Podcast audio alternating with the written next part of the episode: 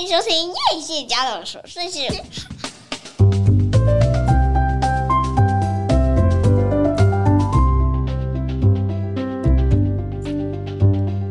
欢迎收听叶谢家的琐碎事，我是 Fermina，我是夸明。哎，这个机器调换突然间变得好大声，吓一跳。不知道你要呃，我们实际录完然后剪完你才知道。对，但是你的麦克风啊，维持一个那个不要太远，也不要太近，这样太近了，要一个拳头的距离。我们是有大师来调整机器的。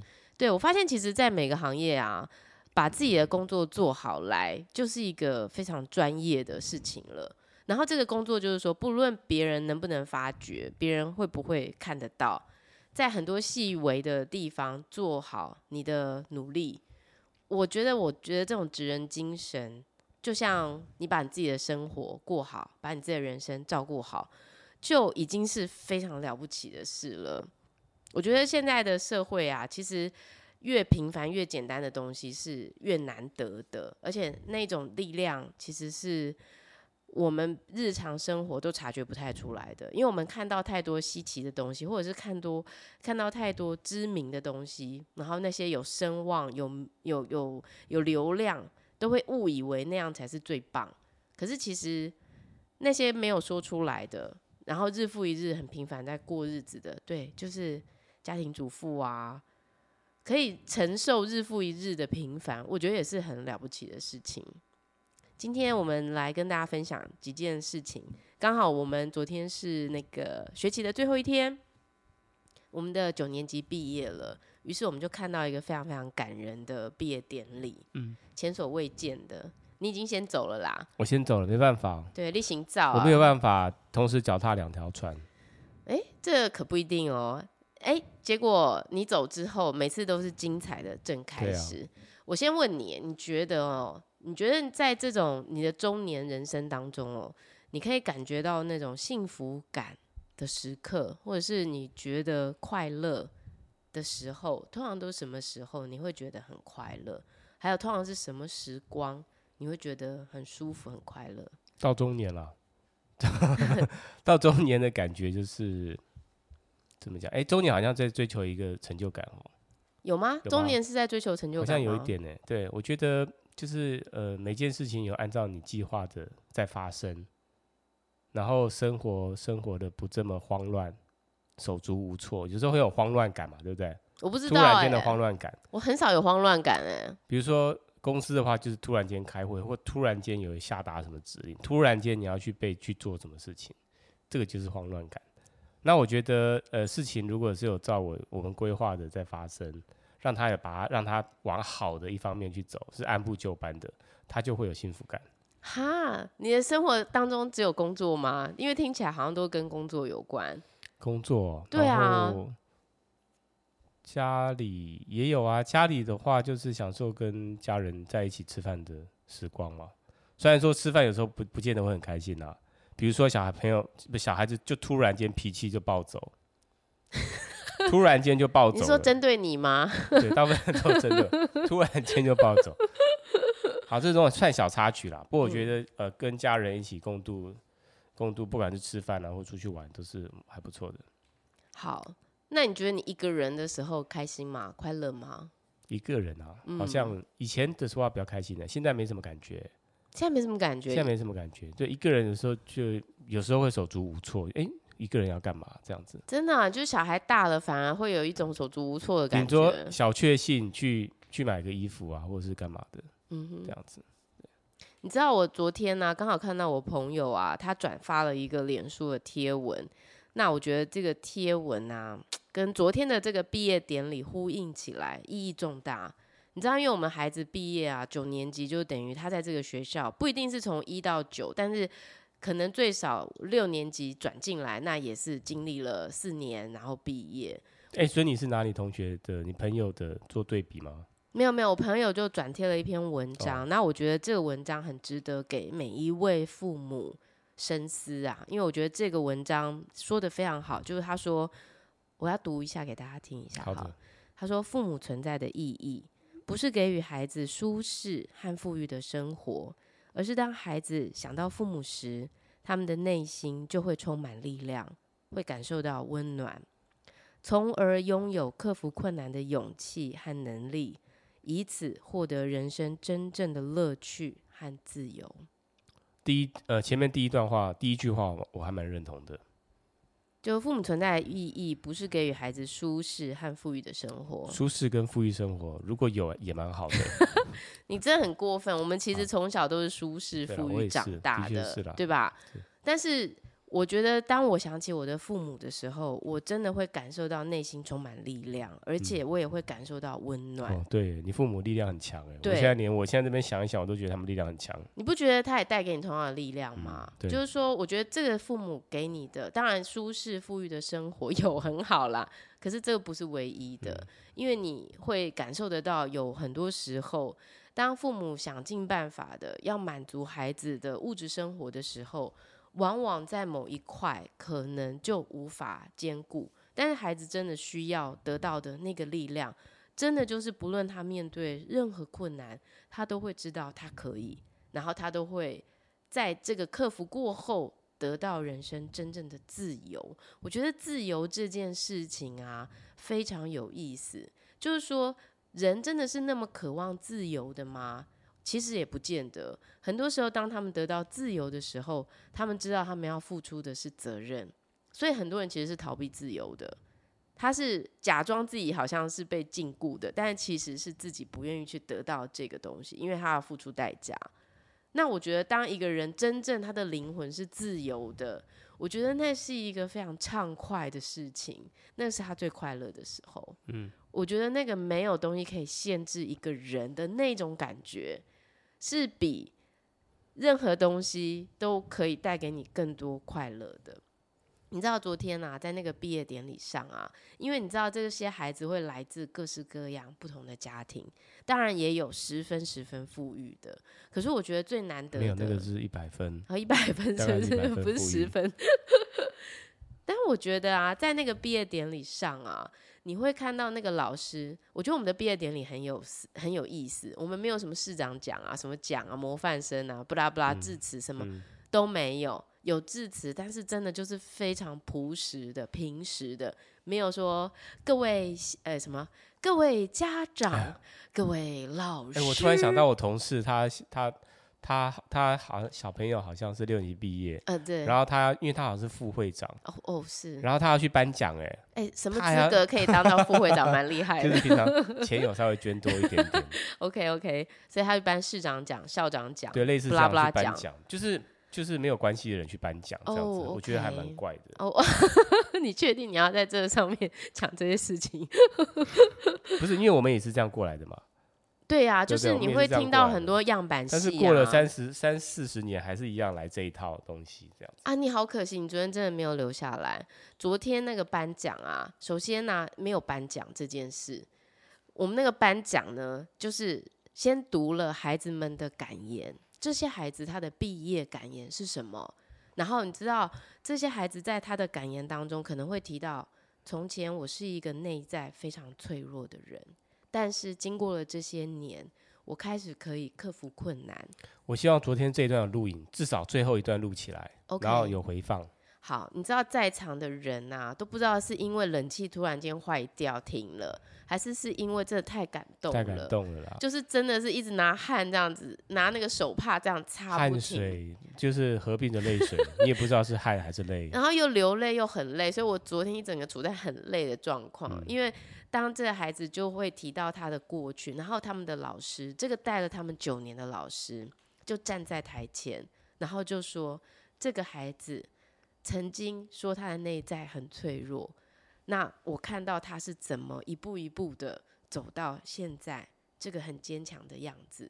然后他说，我们的我们就算是个大人的时候，我们的内在都有脆弱的时候。所以每个小朋友念他自己写的？没有，我们有一个老师。因为你知道那个老光那个孩子出来致辞啊、嗯，都已经哭就哭到稀里哗啦的了，对，讲不下去，讲讲、欸、不完。那老师是当场反应的回复，还是老师也是准备好的？没有哎、欸，这个老师就非常厉害，老师很厉害耶、欸。我猜他也知道这些感言，哦、可是他几乎没有看稿，他就是看到每一个在他眼前的孩子，然后针对这些孩子，他就给出。他的回应，看到他就知道他说什么东西。对，然后你知道其中有个男孩子，就是从头到尾就是一直哭。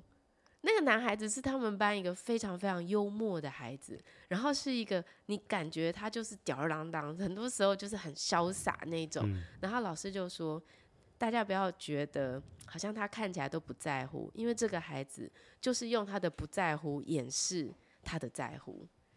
然后他说他是他们班非常非常重情的人。然后呢，这个孩子在全班都很受欢迎，大家都很喜欢他。然后呢，他说他很他很关怀每一个人，然后都知道怎么样让班上可以大家互相彼此很融洽。然后他知道他很重情，嗯、所以这一天的到来，他真的很舍不得，因为他要离开相处了九年的。校园同学、老师，啊、然后他说，但是他很祝福这个孩子，他相信他未来会走得很好。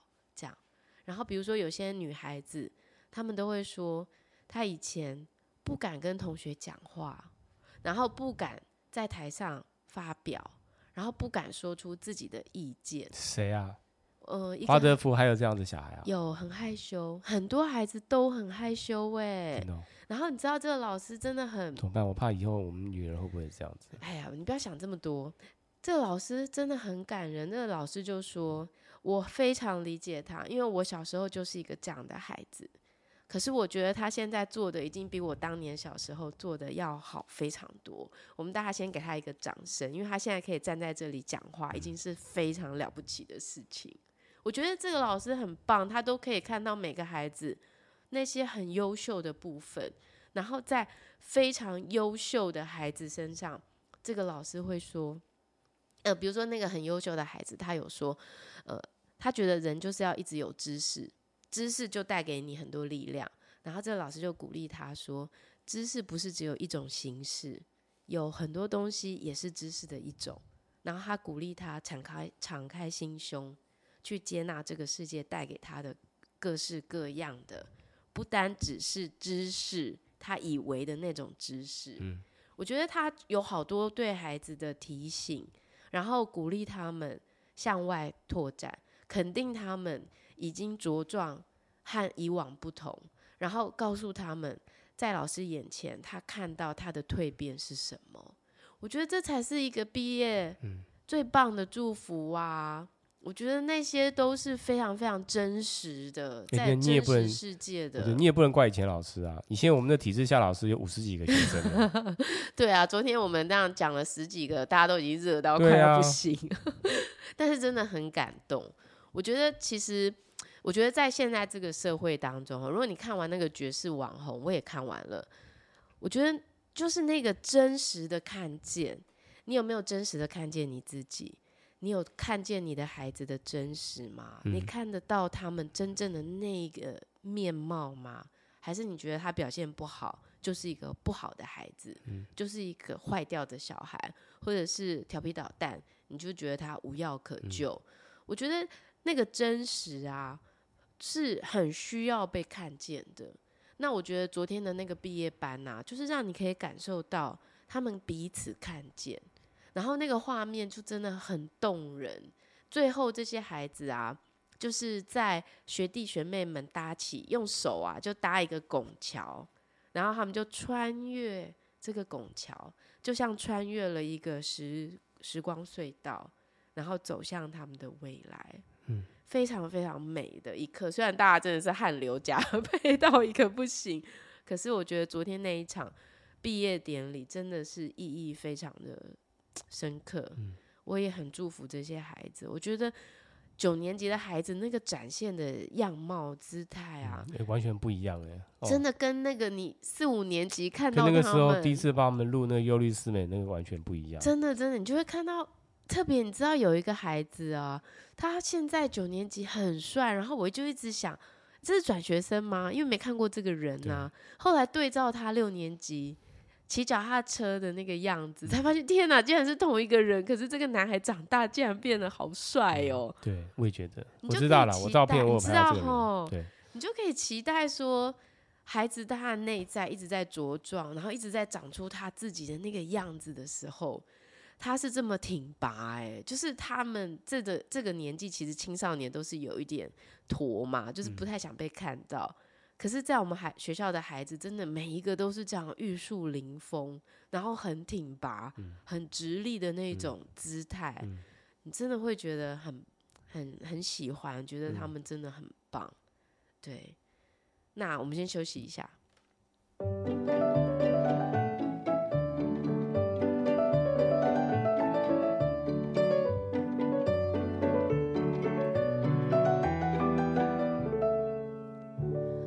有，你知道吗？我觉得最重要的就是这些孩子懂得感恩。我觉得他们为什么会哭？很感谢啊，对不对？如果在学校没有滋养他们，如果父母没有支持他们，如果老师没有带给他们他们想要的东西，他们不会哭吧？嗯、就要不是很多毕业都是给老师看 body 吗？就 那那昨天的那个，昨天除了感谢主代老师，还有没有其感谢其他老师？他们都有去献花嘛，就是给他们的老师啊。然后他们的主代老师就说，这班的孩子啊，为什么会这么认真上课？就是因为他们都很谢谢这些老师，所以他们都特别认真。那你觉得这一次的那个毕业典礼跟他们上一届学长姐比起来有什么不一样吗？因为我没有看过之前的。哎，上一次我们没有参加吗？因为上一次好像只有四五个人吧，哦，对，这次人比较多，嗯、然后可能之前我们也没有留下来或什么的，嗯嗯、好，所以呃，读到我朋友转贴的这篇文章，然后看到昨天的孩子毕业，我其实真的觉得啊，那个孩子的成长的这些过程啊，父母可以给予他的，真的不是只是物质生活而已，有很大的一个部分，我觉得是与他们同在的那个力量。那个同在是，孩子永远会知道你在他左右，然后不会把他远远丢下，然后也不会后面拼命的叫他往前追赶，而是慢慢的，好像就是跟他彼此的步调一致的，然后他永远会知道他的身旁有一股很大的力量，永远都会在那里支持他。我觉得这个对孩子是一个非常非常重要。你这个境界其实很少有人有了啊？真的吗？你觉得你认识的人，好，十个里面有几个有这样子？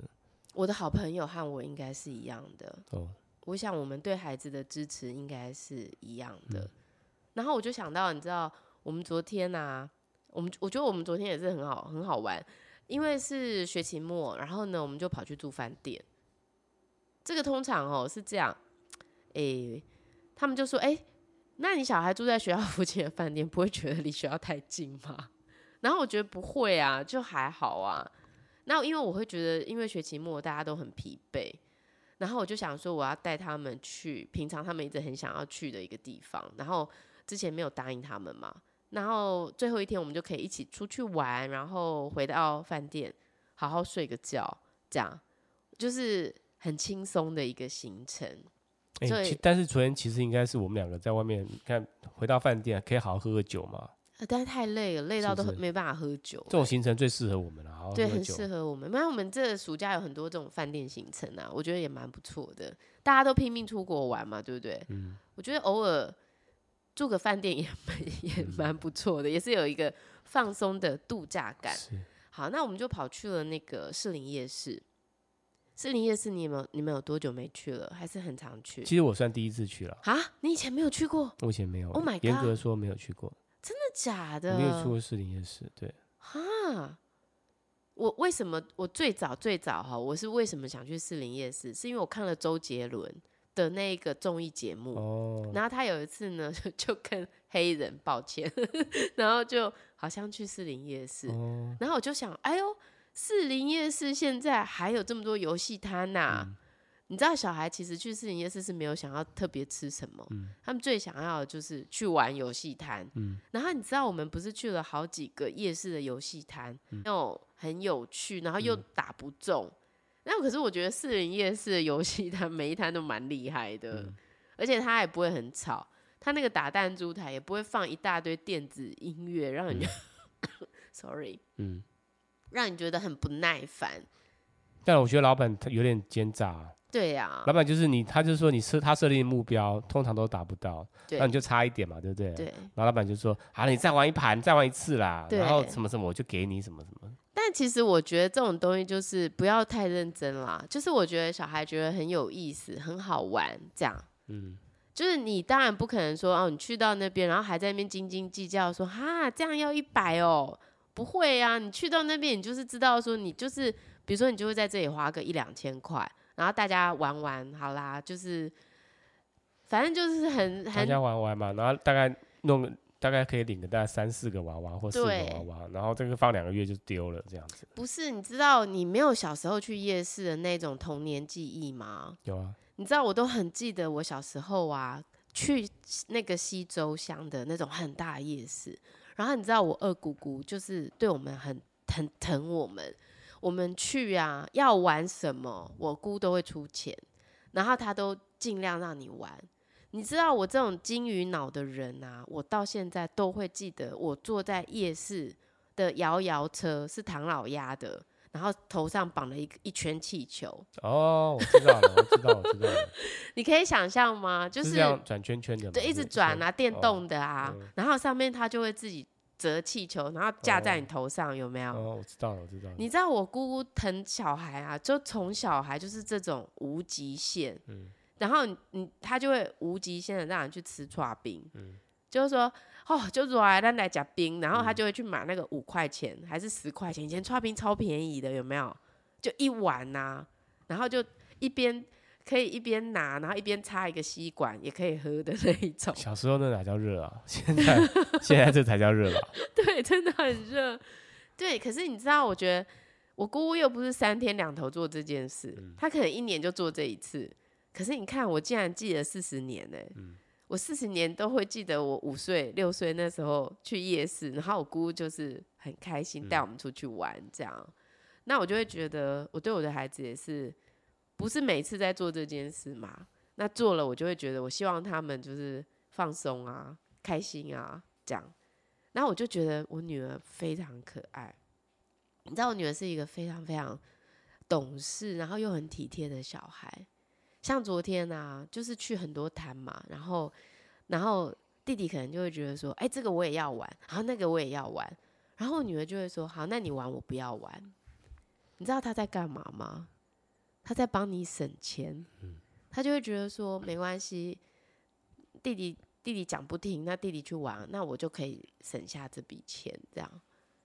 然后像比如说今天呢、啊，我们去游泳池，我们去美孚的那个游泳池，然后他就有那种很特殊的游泳圈可以租借，然后是坦克车造型的，我从来没有看过坦克车造型的那种游泳圈。然后你儿子当然就超开心的，就是说我要这一个这样。然后本来你女儿也很开心的说：“那我要大的，因为他们一直以为是不用钱的。”就后来那个呃健身房的人就来跟我说：“哦，那你这个啊，我就要算一个大的是好像五百块，然后小的是三百这样子。”我女儿当下就马上说：“哦，那我不用了，没关系，我可以跟弟弟共用。嗯”我说：“干嘛要共用？一人用一个就好了。”然后他说：“没关系，没关系，我没有喜欢这个。”你知道，我看到他，我就会想到我自己的小时候。你知道，我自己小时候，我们家很富裕哦，但是我就是很习惯的要帮爸爸妈妈省钱。大家都买最好的，我就会挑最便宜的。然后每个人都买他们喜欢的，我就会买我没那么喜欢，但是我觉得好像便宜一点的。我父母根本不缺这个钱，可是我的内在就是会莫名其妙去做这件。帮别人着想的事情，现在是觉得自己很傻，小时候很傻呀，对不对？然后我就在回来的路上啊，我就跟我女儿讲一一段话，我就跟她说，我们今天会出去玩啊，我们都是有预算做这些事的。然后我说要出去玩啊，要吃东西啊，要玩游戏啊，都是我们可以支付的钱，是我们可以付得起的，所以我们来做这件事情。所以你不要委屈。我知道你是很体贴，你很体贴家里，所以你知道我们全家都在开冷气的时候，我们大家开，我们大家都会开二十六度，你女儿会开二十七度，因为她会以为这样子比较省。其实我有建议她啦，以后不要开冷气。她如果要这样的话，就不要开冷气。我觉得是这样子，没有，你要就给我开个二十四度，你不要就不要给我开冷气。不是那个问题啊，我们家那个冷气啊，二十六就超冷的，不能再不能再低了，再低真的太冷了，而且真的太便宜了，那个电费真的很便宜。好，那这我的重点是，重点是要换大金。哎，我就跟孩子说，你呀、啊、要知道说，我们安排这个绝对是我们可以的，我们就会安排。我们安排不起的，我们会让你们知道。比方说，我们要回葡萄牙，但是太贵了，我们没有预算，那今年做不到。好，那我会让你知道我们没有办法。可是不要为了说，我说你是很体贴，我理解。可是不要这样子委屈自己。你要是真的不喜欢，那是另外一件事。可是你很喜欢，可是你觉得弟弟已经先开口了，我让给他，不要让。为什么要让？每个人都可以有，不可以有的时候，我会让你们知道。我今天就这样告诉他，我希望他可以理解。你有没有跟他说，你反而不要浪费食物？你反而不要浪费食物，我觉得可能会比较好一点。对，因为每次常吃东西都不吃干净，是不是？而且吃面线居然还只吃面线，然后不喝汤，不喝汤。以后就老板帮我捞一碗干面线，等于是面线糊了还能留汤下来，也算厉害了。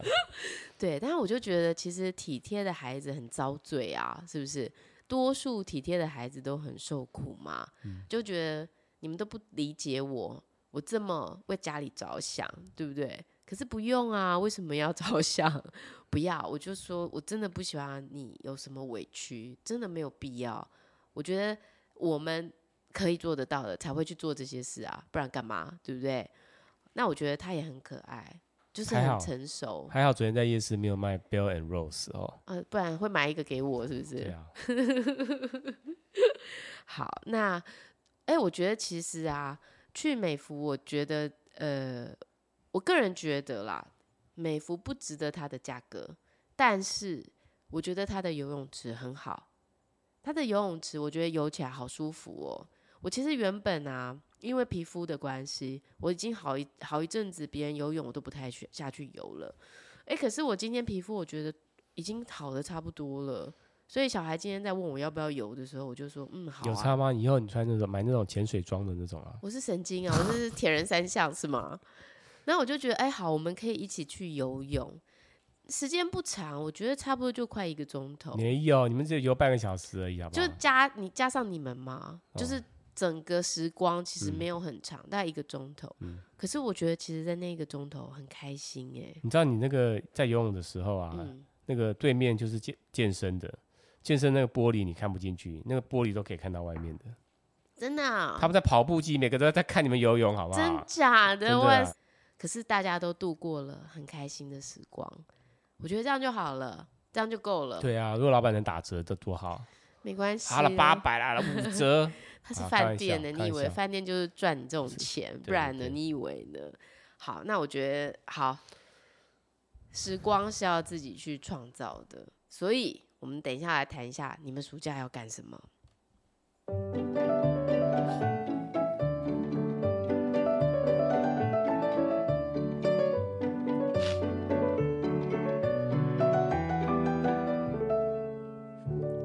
哎大家都要出去玩，对不对？你们的暑假有没有什么特别的安排？我自己有几个计划。首先呢，你知道，因为我们家的游泳池终于要开了。我们家有一个很棒的游泳池，我们那游泳池是户外的，而且很大，非常大。嗯、然后它的水都不会很臭，就是很干净，而且很像在游起来，很像在巴厘岛。嗯。然后因为它疫情的关系，三年都没有开了。哇，下礼拜要开放了。我就很期待，我就我就想到以前啊，在小孩都还没有上学的时候，我们其实真的没有什么暑假平日之分。小孩没上学哪有差？那我们就真的就是暑假都泡在水里耶。那我现在想要在这个暑假重温这件事情。好啊，泡在水里，而且我们那个好，我们的社区好像游泳池。有很多种不同类型的嘛，对不对？对，我们有室内水道，然后也有室外的。室外还有那种那个可以让你泡那的三温暖，哎，不是三温暖了，就是冲水的按摩池。按摩池，对。然后你知道以前小孩小的时候，你可以玩的东西很少。现在小孩大了，我觉得可以，呃，可以增加它的难度。虽然他们都还不是真的很会游泳啦，可是我记得我小的时候啊，一旦放暑假，我就会在游泳池度过，然后不然就是去我阿妈家，然后在我阿妈家的游泳池游泳。你知道，就是我印象中都是这些回忆耶。然后游完泳就吃一碗统一来，诶，葱烧牛肉面。牛肉面。对，我想要复制这个很有趣的生活。可以啊，今年暑假应该可以了。然后我想要充足的时间。对，然后因为我们其实没有特别安排什么行程啊，然后我就想要增加他们的活动力，嗯，就骑脚踏车，嗯，就白天骑脚踏车，然后下午去游泳，这样。然后我们还有一次，有一天应该是要挑挑战那个户外海水的游泳池嘛？对，去和平岛那边的海水游泳池。嗯、海游泳池。对，挑平日去。对，我我想要让就是每一个暑假。孩子都会越来越印象深刻，因为在很小的时候，可能他们会记得的事情非常少，但是到了哎小学，他可能会有一个很不一样的感受性。嗯，我想要在他们的这种暑假的时候，都可以留下一些这样子的回忆，就像我都会记得我的小时候的很开心的暑假。嗯，你自己的印象深刻的暑假是什么啊？暑假。暑假在干嘛？对呀、暑假我好像有，呃，也有游泳，然后有组模型。我小我暑假，呃，刚开学的时候，我去后面那个我们家后面的那种那种模型店啊，还是玩具店，嗯，有那种你知道以前有日本的那种模型吗？嗯，我知道，很复杂，它有一个星星的图案，那个品牌一个星星的。嗯嗯然后我最喜欢去组那个重型机车啊，真的。对，我买了好几个，然后组，然后它零件有上百个嘛。哦哦。那时候我好喜欢组，然后组起来。那有些会不是不是要刷那个模型胶啊？有些要刷，那但以前没有钱买嘛，我就组上去就很厉害了。你不是阔阔少爷吗？怎么会没钱买？因为我也不知道去哪边买这种胶啊，而且那很臭嘛。然后它、哦、它有时候会附一些水性的贴纸，你泡水它就可以撕下来，就可以贴在那个塑胶透明的塑胶板上。你这样我回忆好像都回来了耶！我记得我哥也有这东西耶。有来信每个人都有。然后你就是有时候不小心剪，因为以前没有那个工具嘛，嗯，你可能只有刀片，嗯，然后其实要很精准的，要有像那种很利的那种钳子，嗯，嗯，它可以剪得很精准，嗯嗯。那以前刀片就乱割嘛，不然用手去。把它搬下来，嗯嗯，惨了，搬断掉。对对对对对，这我有印象。但怎么办？对，又组不回去。对对对对。哎、欸，而且你知道吗？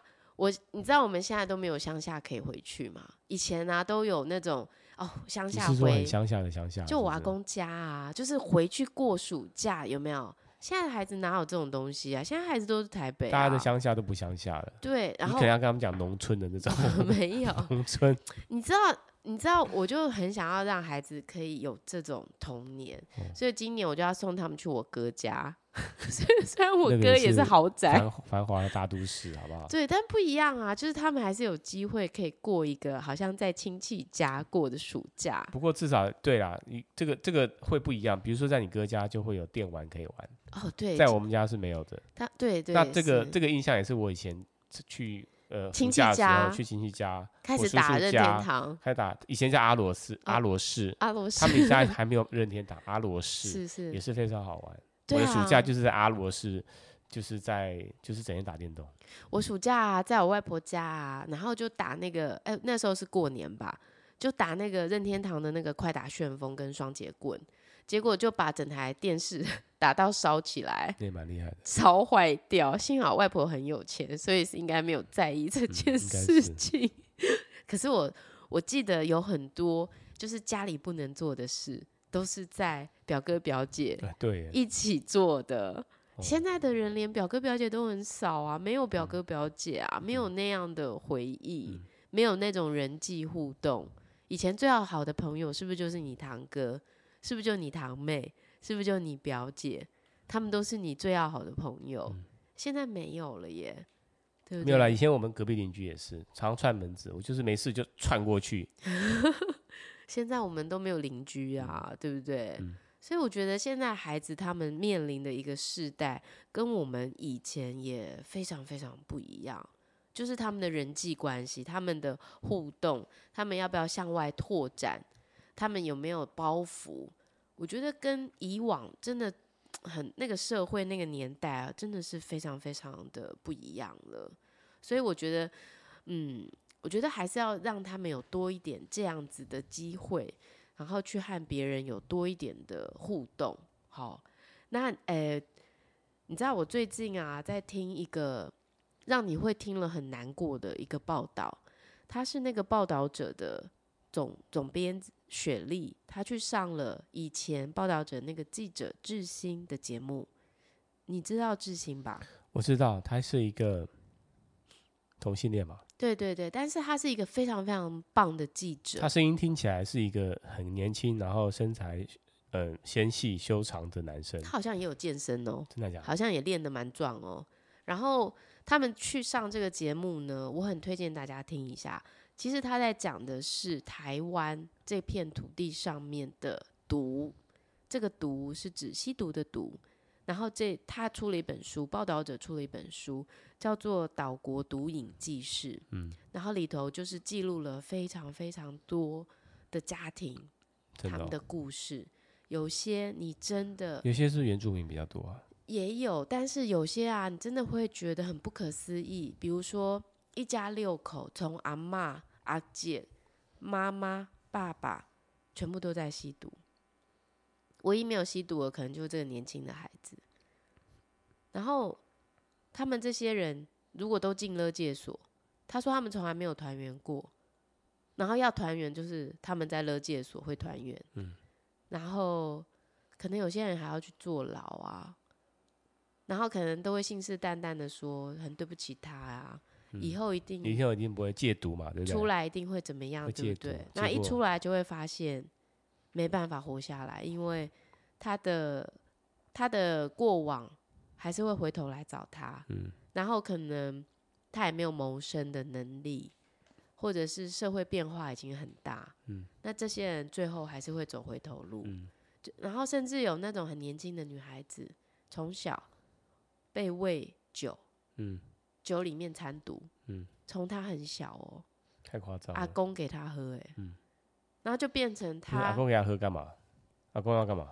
阿公也是其中的一个啊。啊那给他就是大家都在做这件事啊，嗯、就好像莫名其妙，就是下一代也变成是这样。嗯、然后你听到那些故事，你就会觉得真的会很很不可思议哈！没想到这个竟然存在台湾社会耶。而且最不可思议的是，他们没有很多人其实现在是没有毒视感的。你知道以前的人吸毒是不是都是强力胶啊？嗯或者是要打一个东西，嗯、那个才是毒，对不对？嗯、所以你会知道你打进去的是什么。嗯、现在没有哎、欸，现在可能一包咖啡就是毒咖啡，嗯、一颗糖就是毒的糖，它充斥在你的社会，充斥在周遭，你根本没有意识到你已经在吃毒了。这个是最可怕的事情，这个非常可怕，而且你不知道未来。这些孩子、这些少年、这一些接触到这些东西的人，他们自己有没有办法去意识到，他现在是在做什么样的事情？然后，所以这本书就是一个很、很、很多、很多页数，很、很、很多故事。我发现报道者好像在成品都买得到，哎，买得到啊。他会出一些有些特刊，对不对？对对对，特别的报道。对对对。那我觉得，我真的觉得他们的记者真的好认真。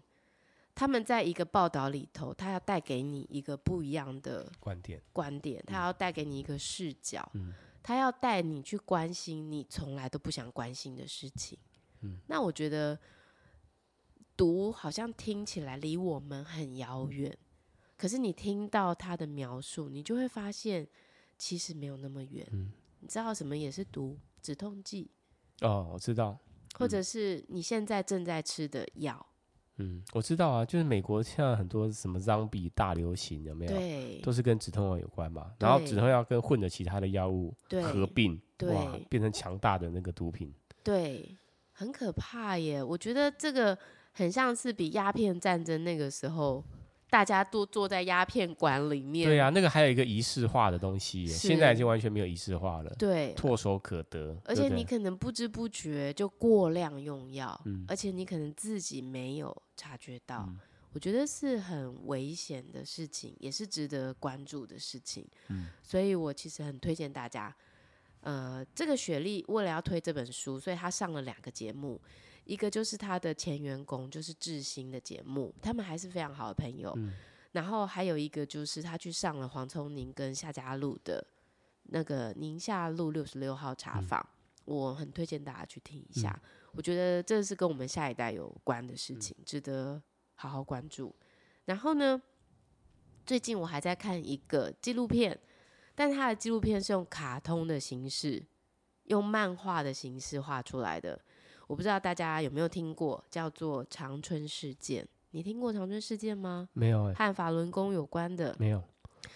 其实我一直不是很理解法轮功是什么哈，但是你们都会看到说，在一零一外面 常常都会有那个法轮功的组织，嗯、说他们被中共迫害，对不对？那长春事件其实讲的呢，就是在呃，对不起，我有点忘了是二零零二年还是二零零？你是说？在中国东北的长春这个地方，对，他就是呢，因为法轮功就是被这个政府组织中共用一个呃不真不是事实的去说啊，他们都是很不好的啊，他们都是因为他们本来就是不可以有宗教的嘛，所以他们就是对法轮功就是讲的都不是他们真正的，所以他们就做了一件事情，你知道他们就是去爬电缆，然后把一个。接收器用这个交换的方式，让正在看电视的人突然间看了五十分钟的法轮功的真相。嗯，你可以想象那个中共会有多愤怒、多生气。嗯，这个事件就是长春事件。那你想哦，他要让十万的人看到这个电视画面，他当中要做多少工作？而且是真的要去爬那个电缆。嗯。去做这些事情，嗯、这些人难道没有想到自己会被抓吗？嗯、那有一些是幸存者，这些幸存者已经逃到，比如说首尔啊，逃到其他地方，然后他们就是来还原当年这个事件。嗯，然后这一次一两千年或一九九几年？没有没有，他是两千，我记得好像两千零二年那时候发生的事情。然后当然就后面好像有十几个人被抓捕，当然不止这些人，只是呃他有领头的人啊，十几个人，然后这些人很多都已经死了，嗯、然后他们不是就是大规模的扫荡那个法轮功吗？那现在这个纪录片问世，就是来平反，嗯、呃，当年发生了什么事，嗯，可是他用一个非常特别的手法，卡通啊，你刚才说卡通嘛，他就是画漫画，嗯、里面有一个很厉害的人。他是漫画家哎、欸，嗯、都现场画哎、欸，嗯、然后漫画很好看，让你不会那么害怕看到那个很血腥的镜头。嗯、然后是真人下去说话，叫长春事件，我觉得很特别。是讲英文还是讲讲中文？讲中文。对，嗯、但是他的他的团队好像是加拿大团队。嗯，这个漫画家好像是画很厉害的那些漫画的人呢、欸。我有点，所以这个人，这个画就是这个怎么讲？这个画漫画的人也是长春事件的其中一个哦。对，法轮功一员就是。对对对对对对对。哦、那好，反正中国中不有中共迫害不是只有新疆，嗯、不是只有你可能会觉得好像跟你无关啦，但是事实上这些事情就是发生在我们周遭，对，绝对不会跟我们无关。嗯我是觉得大家可以看一下，可以关心一下。嗯、好，然后接下来在这个 Netflix 明天要上一部新的曲永宁的电视剧《地狱里长》。对的，你很期待是是？我很期待。嗯、你知道那个严正兰呢？哎、嗯，严正兰知道吗？花甲登短郎，嗯、花甲男孩转大人里面的那个女生。哎，她叫什么名字啊？是叫严正兰吗？应该是吧，我有点忘记了。她有演，我觉得她演技好好哦，跟当年演的样子都不一样哎。嗯、而且她这个是有一点点像是一个人会看到鬼，而且她都在固定的时间看到鬼，蛮有蛮蛮有兴趣的，哦对，蛮有意思的。而且他看到鬼，他就会昏倒，嗯、然后他在这个时候遇到一个律师，然后就跟他一起。展开了一段，哦、我不知道展开一段什么。所以律师看不到鬼，但是他只有他看得到鬼。好像是，哎、嗯欸，那个男主角也很厉害。那个男主角之前是演《我们与恶》的里面的一个好像是有点精神官能症的，有一点歇斯底里的人。嗯，对不起，我有点看得很匆忙，所以不是很清楚。但是明天会播，我蛮期待的。你是看预告片？我是看预告片，在 Netflix 上面。嗯、还有一部呢，公式已经播很多了。然后呢，现在 Netflix 在七月应该二十五吧，也会拿回来播，就是《八尺门的辩护人》。嗯，它是一个原著小说改编成的电视剧，也非常精彩。嗯，我有看书，我只有看一半，还没看完。嗯，但听说评价也非常好。嗯，里面的男主角叫初梦轩呢，真的、哦？姓怎么会姓初啊？哈，对啊，初初相遇的初，嗯、对。好，大家可以期待一下。你最近在看什么？呃，Apple TV。哦，新的剧。好，一个好像是劫机的事情，一个是 Hijack，然后一个是呃，叫什么名字啊？那个什么地堡，不是地，对地堡，那个叫什么？他怎么讲英文？什么哦，Silo 是不是？Si S I L O。哎、欸，我好像有听过这一部戏。Silo，它就是讲一个。很特别啦，就是讲一个好像好几百年以后，然后不知道由谁建造了一个地地堡，然后那个地堡就是一个室内的建筑，所有人呢都居住在里面，但是已经在已经过了一百四十年，一百四十年前不知道发生什么事情，然后就建造了这个东西，然后所有人都生活在里面，然后大家被呃大家被这个统治者教育说，离开这个地方到外面的世界是很恐怖的。嗯，然后但是里面就有一些比较反叛的人，他们比较会思考说，哎，为什么我们都要在这里面？为什么我们不能出去？还是我们都是被他们洗脑干嘛？哎，这个逻辑怎么觉得似曾相识？他们就产生好奇跟怀疑，对当权者的那种 challenge，嗯嗯嗯嗯，然后就想要出去，嗯嗯嗯，他出去就是堵死啊，很奇怪，哎，不是说外面是怎么样嘛？然后就是里面的人就会看到他们人受罚，受罚就会被驱逐出境，然后他就被。去，大家看着他离开这个建筑物的时候，他就被毒死，就他就死掉了。所以是真的，看起来是真的，但是还是内部还是有人想要去抽丝剥茧，想要去把这个我们他的这个地堡的秘密挖出来。然后我现在是看到第二集而已了。总共有几集啊？我不知道，他会继续播，他就是每个礼拜上一集。哦、oh。Apple TV 我觉得我蛮喜欢的，然后 Apple TV 好像还会有上我之前很喜欢的叫 Foundation。哦、oh，我知道。Foundation 是讲外星的那个嘛，嗯嗯，对不对？嗯，我觉得他那整个拍摄的那个世界观跟视野、嗯、宇宙观都不太一样。我我非常喜欢看 Apple Apple TV 拍的剧。我觉得跟你痛调蛮合的，哎、嗯，就都没有人要看呐、啊。就是你喜欢那种我最喜欢 Apple TV 的人生切割术还没上，我最喜欢这一部了。哦、你喜欢？我跟你讲，我我在我们公司部门找到一个女女女主管，她是负责另外一个。哦那个产品的，她也非常喜欢这个，真的假的？我也是经过她的位置哦，我就看到她的那个她的桌面是人生切割术的剧照，有没有顿时觉得找到知音？这样，我就跟他聊，他说对啊，这没人喜欢看这部片，对，没人。我就跟他大概聊了大概五分钟，哦，真的。他还跟我说，那个现在还这个剧还难产，还、哦、目前还出不来，可能要到二零二四年。哦，他有在关注。对对对对对。哇塞。不错啊，反正我觉得 Apple TV 我都，我觉得蛮多东西蛮符合我痛调的，我蛮喜欢的。对，真的很符合你痛调，很冷门的高冷的，就是一个很很怪的一种剧情。对对对对对对对，很适合你，嗯，太棒了。下次可以跟大家分享一下人生切割术，有啊，你上次分享讲的不清不楚的。对啊，对什么对？到底是要对什么？好，那表示你最近应该蛮轻松了，可以看剧了。也没有啦，还好啦。哦，还好是是，压力也是很大了，就讲给老板听的 好啦，所以最近在追两部剧就对了。对啊，这两部，因为那个还没 Foundation，好像七月十几号上吧。OK，好、嗯，我现在非常期待，因为要放假了。等到明天的野餐活动之后，哇，太好了，就是一个可以好好睡觉、好好起床、好好健身、好好去运动的日子。你知道一整年啊，只有七八月啊，我觉得雨会下的比较少，然后太阳真的非常大。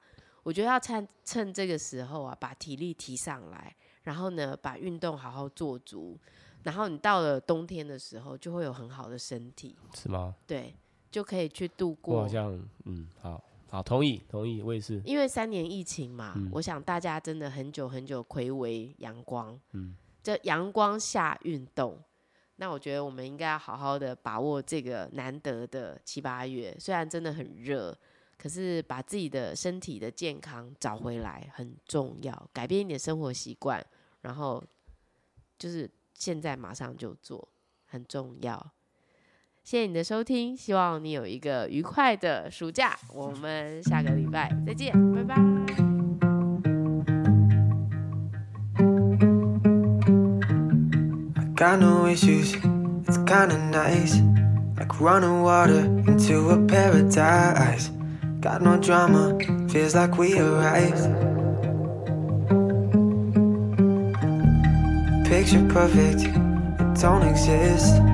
When I'm with you, don't have to question it. True devotion.